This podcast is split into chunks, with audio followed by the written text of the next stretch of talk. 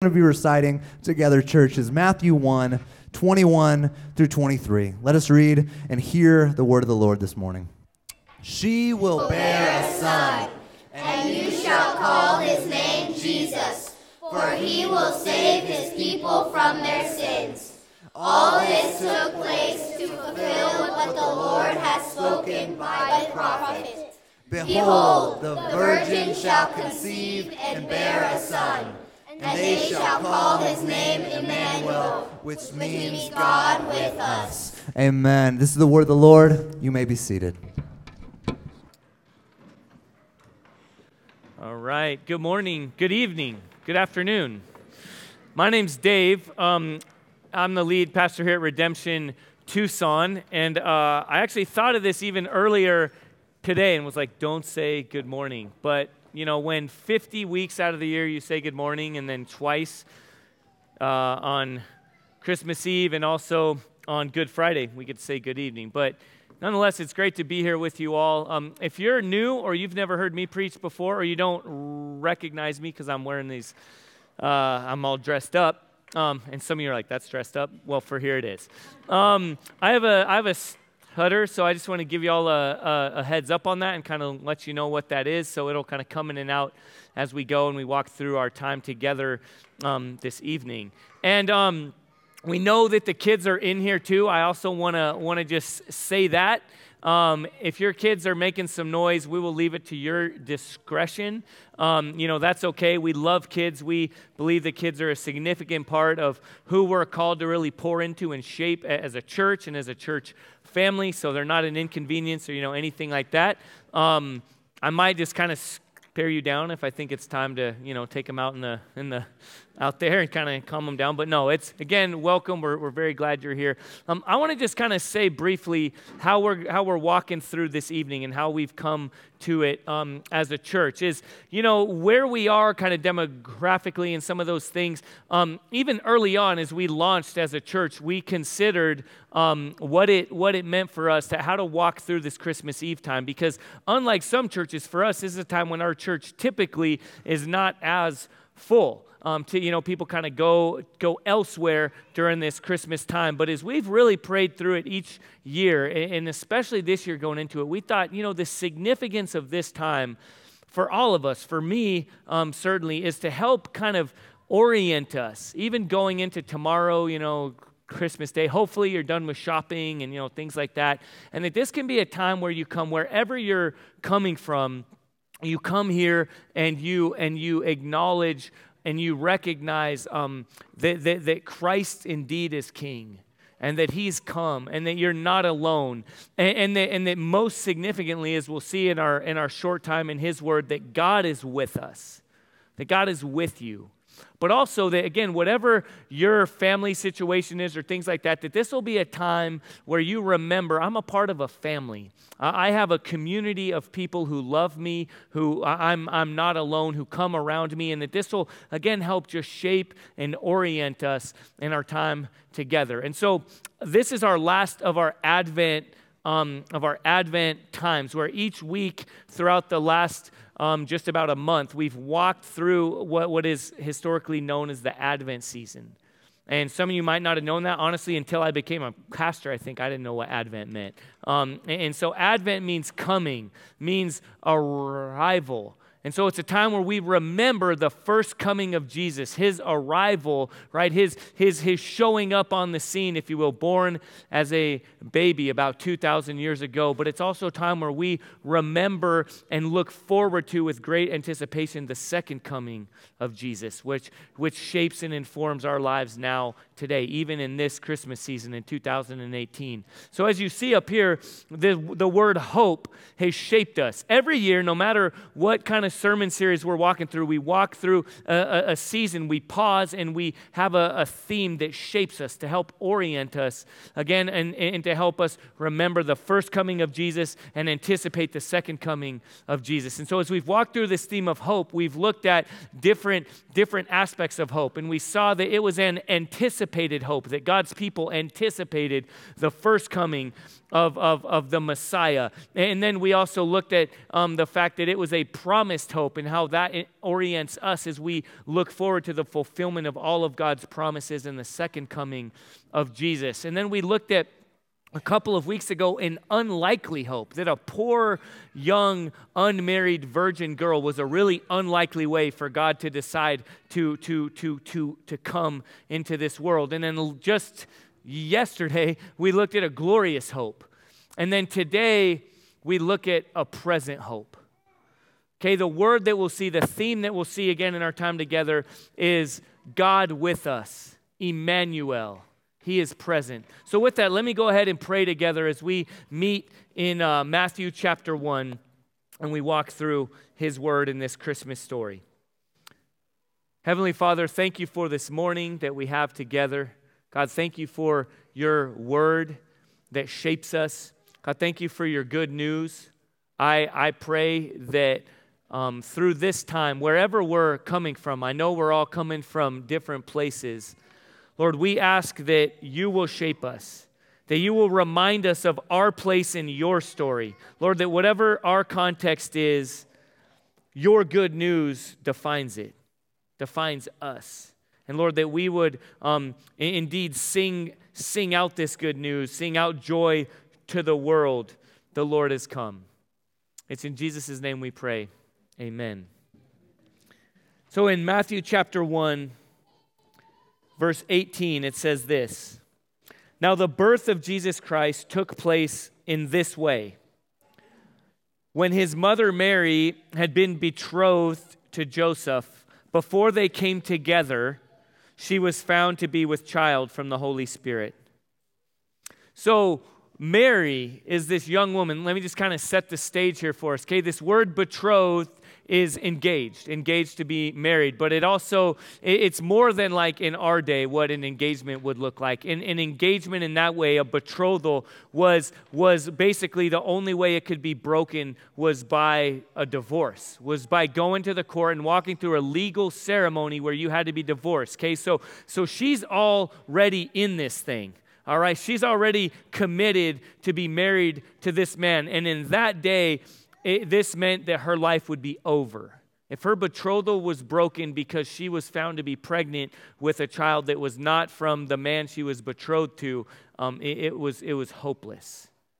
And so, Joseph, we see in this next verse here, her husband, Joseph, being a just man and unwilling to put her to shame, resolved to divorce her quietly. So, Joseph is a good guy, right? He cares about Mary. He's not yet known her, it says, or, or let's see, it says before they came together. All right, we got kids in here, so I won't explain it all too much, but there it didn't make sense yet that she would be pregnant. Okay, it, it, there was no way, according to Joseph's understanding, that she would be um, pregnant with a baby. So he's like, well, I can't continue to mm, marry her, given all these different Hebrew laws and all these different things. So he's like, I'm going to go ahead and divorce her, but I'm going to do it quietly because I don't want to shame her. And yet, imagine, kind of enter into his piece of the story, right? Joseph is kind of like the other. He kind of blends in with the shepherds in most nativity scenes and things like that. You're like, who's this other guy? And right, we don't tend to look through the lens of Joseph that often, and yet, and yet Joseph is a significant character in this story of God, in this Christmas story of Jesus coming to the earth. And so Joseph is pondering these things, it says, right? And he's sad and confused verse 20. But as he considered these things, behold, an angel of the Lord appeared to him in a dream, saying, Joseph, son of David, do not fear to take Mary as your wife, for that which is conceived in her is from the Holy Spirit. She will bear a son, and you shall call his name Jesus, for he will save his people from their sins. Okay, like probably a lot of us in this room right now, our circumstances, our situation is all we know, right? We have our head down, we're looking down, we've got whatever it is, whether it's a broken family, a loss of a job, a loss of a loved one, um, the credit card bill that we're about to have to start paying off and we're trying to forget about, right? Whatever else it might be, we're, we're all understandably things that can kind of define us and shape us. And or or it's really good, right? It's like, man, finally the kids are here, the fam- everyone's flown in. And, and, and I don't know if, if I'm just kind of an Eeyore. I'm not usually accused of being that, you know, type of guy. But if we're honest, even in the best moments, it's, it feels so fragile, right? It feels so insecure, like a house of cards that one one um, little dish that we forgot to check right gets overcooked or one one plane flight gets delayed. I know stephen our worship leader that was them a couple years ago. Um, they were stuck in salt lake city for hours and hours and trying to get home for christmas right right? Planes trains and automobiles or whatever right? You see this it, we're one one apparent catastrophe away from it all crashing down. And obviously much more significantly here joseph is in this place and he's he's frustrated, he's struggling, he's, he's worried. He's like, man, I'm going to have to divorce this woman, and, and I thought I had it all mapped out. And But hear me now, okay? Part of the good news, the gospel, that's what the word gospel means. The good news of God is this it's not all about you. And, and, I don't mean I don't say that to be mean or to say, oh, it's not. But listen, it's it's not like your your story, your life, your family dynamic. It, it, it fits into a bigger story, and that's what this angel tells Joseph. He he he he encourages him not by saying, hey, it's okay, buddy like you're right for divorcing her you know? It's it's it's it's not on you right? It's all about her right? He doesn't join in here and gossip and tear her down whatever. He says listen god is doing something so much bigger than even you can understand. And then he begins to share this incredible theology. He says for that which is conceived in her is from the holy spirit and we've talked about this the last few weeks if you've been with us, and if not, it's this. Okay, you sometimes, perhaps you're not from a church home like I am not, and you didn't grow up around these things, and you hear theology, and you might not even know what that means, right? It means the study of God or the knowledge of God, and you hear these things, and you think it's like reserved for really highbrow people, right? That talk with an English accent or something, and read encyclopedias all the time, and perhaps smoke a pipe or something. But throughout the last number of weeks, what we've seen is time and time again, God reveals these mind blowing, glorious truths about Himself and about what He's doing to the least of these. In this case, to a poor carpenter. And He tells him, listen, this baby that you're going to be the stepfather for is fully God and fully man. This is the what's known as the hypostatic union. Okay, this is this is Jesus 100% man and 100% God, conceived of the Holy Spirit. And then he goes on to explain what this means. He says, "And you shall call his name Jesus," verse 21, "for he will save his people from their sins, just as he has promised." God has promised from the very beginning. Okay, let me kind of lay out the story because we're so prone again to engage this kind of Christmas season, kind of disengage from everything else and just look at it here and think, okay, this is what it's all about. It's all about Christmas, and we sing these songs and we we fail to to, to acknowledge how it fits in, right? Maybe even you're a little perplexed. I don't know if you even noticed, but we have a, a manger here next to a cross.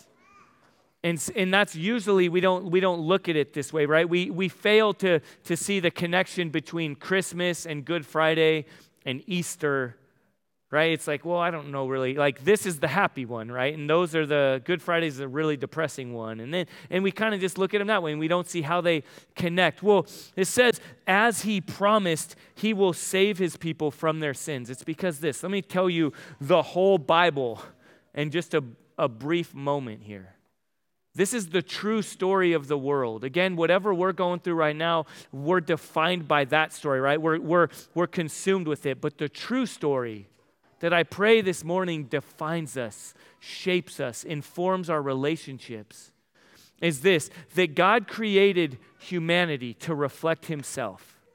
That God, in His glory and His perfection, said, I want to create intimate beings who reflect me and all that I am. And so God took from the clay, right? From the ground, intimately, he formed man and he breathed life into him and he named us. And then he, he took Eve, right? He put man to sleep and he formed from his side, from the rib, he formed Eve. And he said, and then he gave this, this beautiful um, creation mandate. He said, Go and do everything for my glory your work, your relationships, your hobbies, right? When you're out playing golf with the friends, how you make food right? How you wrap presents, that's convicting me. My 11 year old daughter wrapped all my presents for me. Thank God she's old enough now. I'm not on my, the last couple years I've struggled, right? But how we do these things, art, um, construction, law, all these different things, that it would reflect God in His glory, and that our identity and our purpose would flow from Him in everything that we do. But we went astray we said, No, thanks, God. I don't want to do it your way. I want to figure it out on my own. I want my identity and my purpose. I, I want the mandate on my life to be that I figured out right. I kind of I kind of pave my own course. And the result is sin and brokenness. And again, I don't have to talk about it too much here this, this evening for us to just recognize the world's not the way it's supposed to be. About two hours ago, I was walking into Albertsons, and a woman was getting tackled by the security guard because she had stolen something. On Christmas Eve, she's probably going to spend the night and probably tomorrow in jail. I don't know what she stole, I don't know her story, but that's sad. That's not the way it's supposed to be.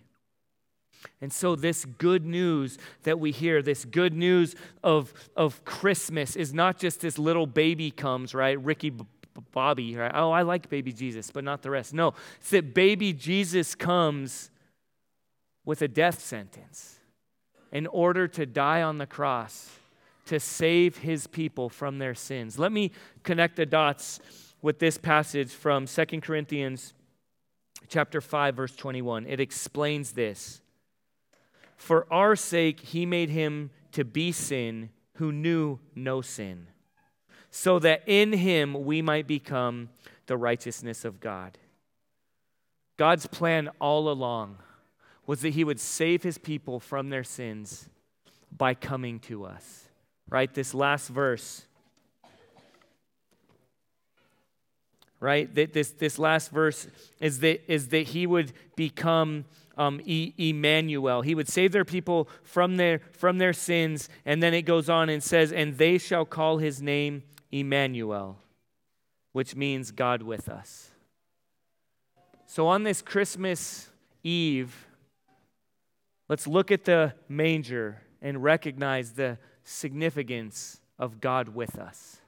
Jesus born to come and enter into our brokenness right? We know the story. It was it was a it was a sad night. It was a dark night. It was a cold night. It was a lonely night right? In his youth he they had to flee. His parents had to flee right? He grew up in in, in some ways this isn't just getting cute with it. He grew up probably like many of us in in some semblance of a broken home right? His his his dad joseph was not his father right he he came He's near. It's not just a lofty idea that we sing about, but I hope it informs your understanding of God's love for you. God's message in this Christmas season is that He's with us. And then we look at the cross and we know that it wasn't just to be with us, just to cheer us on, but to do what we couldn't do to put an end to sin, to save us from our sin. That because he knew no sin, as 2 Corinthians 5 says, because he never sinned, he could die on the cross and take on our sins. And then he would victoriously raise from the dead, so that because though we have no righteousness of our own, no right standing before God in and of ourselves, through Jesus, we can become the very righteousness of God. We have full and free access to him. And that's good news. That's a glorious hope. That's our very present hope. Jesus, Emmanuel, God with us.